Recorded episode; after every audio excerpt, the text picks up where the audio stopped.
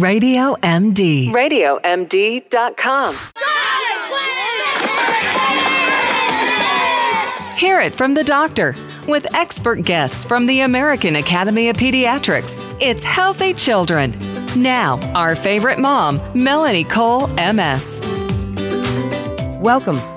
We're talking today about screen time from toddlers to teens home for an unknown time period. If you're a parent right now, you know that this is anxiety, the likes of which we've never felt before. It's something that we've never experienced, and our kids, in most cases, are home from school. What do we do now? How do we keep them occupied? How do we make sure they're still studying and doing what they need to do and getting some exercise and some self care. It's all combined. And joining me today is Dr. Don Shifrin. He's a clinical professor of pediatrics at the University of Washington School of Medicine. Dr. Don, so glad to have you with us today. Such a pleasure to have you join us again. Tell us about some of your thoughts right now about what's going on in the country and these kids that are home for an unknown period of time. What are you seeing? Well, that's a great question, Melanie. I think the one word that I would use to describe the situation from what I've heard from parents who have called me and friends who have older and younger children, including children home from college, is just overwhelmed. Um, this is a, a total disruption of life as we know it at this time. And you know, we have to go through a, a, process here of being certainly anxious and fearful, but also grieving the loss of what we thought our normal lives looked like. And our anxiety and sadness is cascading a lot into frustration as we try to uh, wrangle the lives of not only ourselves as parents uh, in terms of our own work life and working from home, but also the lives of our children in terms of their nutritional, social, emotional, and physical health. So this is a terrible time for all families, uh, and and fortunately we're all in the same boat, um, and we can we can network, and we can also say how can we make it through with, uh, shall we say, a positive attitude and modeling, uh, shall we say, calmness for our youngsters because that's the most important thing because when we're all in one space 24/7 it becomes a very difficult process to remain calm. Well, before we talk about screen time, I want to go back to something because you said, you know, we always talk about exercise and role modeling for our kids and eating healthy and role modeling. How do we as parents role model calm at this time when we ourselves are not feeling it? And there's this general sort of worldwide sense of panic and not being calm. We want our kids to be able to do just what you said and to study and to do all of these things. But how do we do that if we ourselves are feeling this inner anxiety that we seem to not be able to shake? Well, this is the the essence of parenting uh, and using parent as a verb and not a noun. The idea is that we are going to have fears and anxieties, and one of the things that I've been telling friends of mine is not to do what I call doom surfing, which is surfing the web incessantly looking for any information about the coronavirus and the extent of what the numbers say, and also uh, not becoming an, an info maniac looking at television 24 uh, 7. Certainly, you're going to have moments where you're going to feel depressed and sad and anxious and fearful.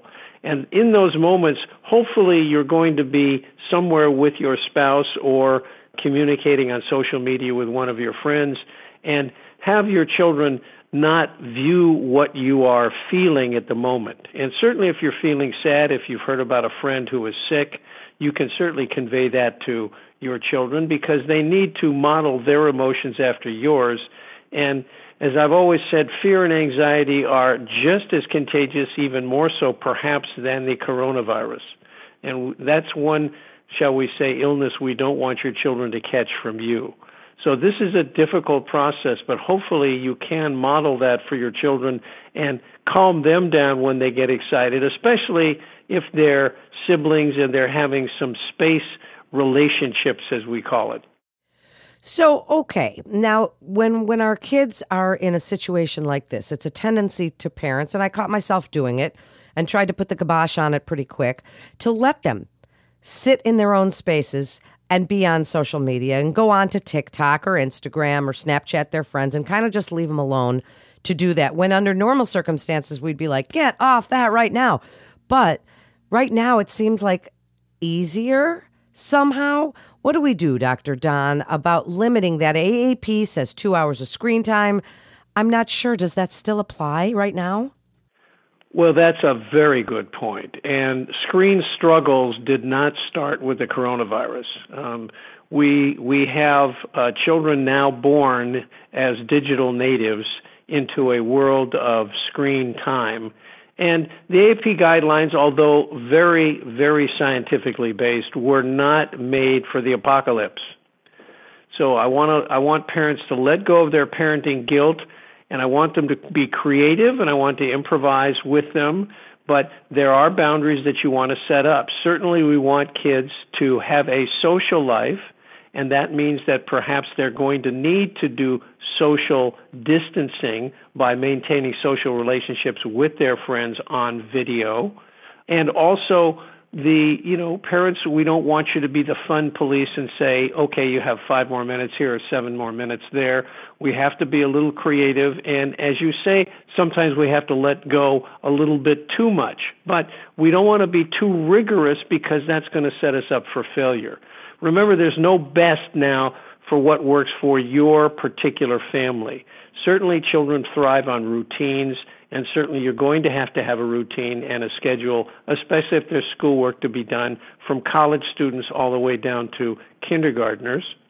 However, there are creative things that you can do, and you can enforce screen free zones. Things like meals, things like family game night, things like if we're going to have a family movie and have popcorn with the movie, that no one brings their personal devices out. We all watch the movie together and certainly bedrooms and bedtime should be considered as a screen free zone.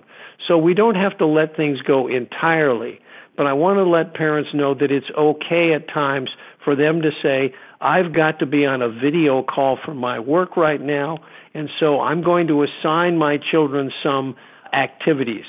And I want to report to parents that Scholastic Publishing and Workman Publishing, these are the, the publishing companies that publish a lot of workbooks for children and the Brain Quest series. They're having a banner year right now when before this, parents were not buying a lot of, as we say, paper materials for their children. And now those children are, especially the younger ones in elementary school, are doing a lot of work with pencil and paper, which is okay. But one of the things that we've recommended for elementary school students and even high school students is find tutors online that they can connect with as well because parents are obviously having to tutor math and as as I used to tell my children it's very tough to do the new math with an old math brain. So I want to let parents know that the screen time guidelines are not on hiatus, but we're putting them kind of on the back burner at this point because you have to understand what works for your family. That is great, great advice. And but one of the things I'm seeing, Dr. Don, is time management. So yes, they do have to do their school. And sometimes we need to just let it go and let them go. But screen time, social media in particular, kind of sometimes makes it so that they are not as good with their time management. When they have classes and specific times they have to be at school, they really, you know, are learn to manage their time. But now when they're at home and maybe there's a video class at 10, but maybe it's not mandatory, their time management goes out the window. Well, every day, unfortunately, ends up being like uh, Bill Murray in Groundhog Day. We wake up and is it Wednesday? Is it Thursday? We're not quite sure. Every day sometimes looks the same. So, one of the things that we talk about is how do you do 24 7 time management when every day is sort of a blur? And what we've suggested is to have, just like school does, uh, school time and break time. And we've gone to the old fashioned, old school timers where we put a timer uh, from the stove, we put a timer from um, an alarm clock, we put a timer even from a digital device that is only there as a timer.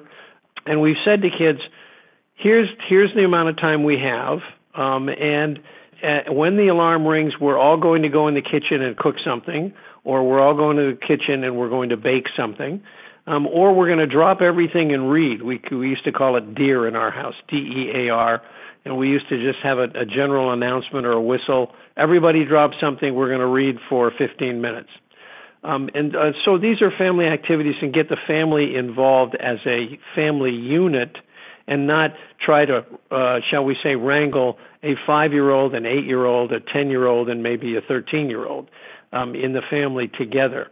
One of the things that we would have parents perhaps not try to do with their schoolwork is, shall we say, compare schoolwork. You know, um, your older brother always does his schoolwork on time and you're just dawdling. Um, we, we try not to do comparisons and that's just going to be counterproductive. So we, we find with schoolwork, positive positive motivation does better than negative correction. Very well said. So before we wrap up, best advice, Dr. Don, what would you like parents to know about how we can interact with our kids let them do the things that they need to do to deal with their anxiety as well as our own, while also trying to put some kind of boundaries on the social media because it can have both positive and negative effects. They're they're seeing as much of the doom and gloom as we are on some of their social media, which they didn't used to. It used to be all just kids dancing and things. Now there's a lot of this COVID stuff on there. So wrap it up for us. What do you want us to know about how we can take all of this and and be a family unit wherever we are sheltering and kind of help our kids through this while social media and screen time are in the mix. Well, this is this is the essence of parenting, and the essence of parenting is what I call my 4M model, which is model what you want your kids to, shall we say, understand, teach that or mentor that to your children, then monitor what happens, and then manage the results. Um, so, first thing I want to say to parents is is please, please practice self compassion and self care. Um, this moment calls for you not only to care for your children, but also to be gentle with yourselves. The, the anxieties and fear we have are going to subside, uh, only to return again uh, whenever a situation like this occurs. So don't be too hard on yourself when things aren't going as well as you think they should have gone. And engage in healthy practices, and that means uh, nutritionally as well, although treats are allowed. Uh, but when it comes to screen time, uh, this is something where you're going to have to be creative, you're going to have to create some boundaries, and you're going to have to be a good model yourself because, uh, again, parents that are working are on their devices a lot, and they're going to have to understand what their time limits are. And one of the things you can do for your youngsters is remember that when it comes to screen time, content is king. That you can digitally curate for your youngsters very, very educational opportunities. PBS.org, um, games like Animal Jam and Thinkrolls 2 and Endless Alphabet for young for youngsters, um, BrainsOn.org, KhanAcademy.org, and KidAcademy.org. There's a wonderful opportunity online to create your own library where kids can go to when they have some free time as opposed to just hours and hours of being sucked into youtube.com. So for parents, uh, obviously this is a time where you want to definitely connect, connect, connect, not only with grandparents and have a time every day for social media with grandparents, whether it's FaceTime, Skype, or Happy Time. Um, you want to be able to, to create a milieu or an environment for your youngsters that's welcoming and that's compassionate and that's empathetic. Remember, they are grieving too because the only loss that we don't grieve in life is loss of weight. Everything else we grieve. So be kind to yourself and be kind to your kids.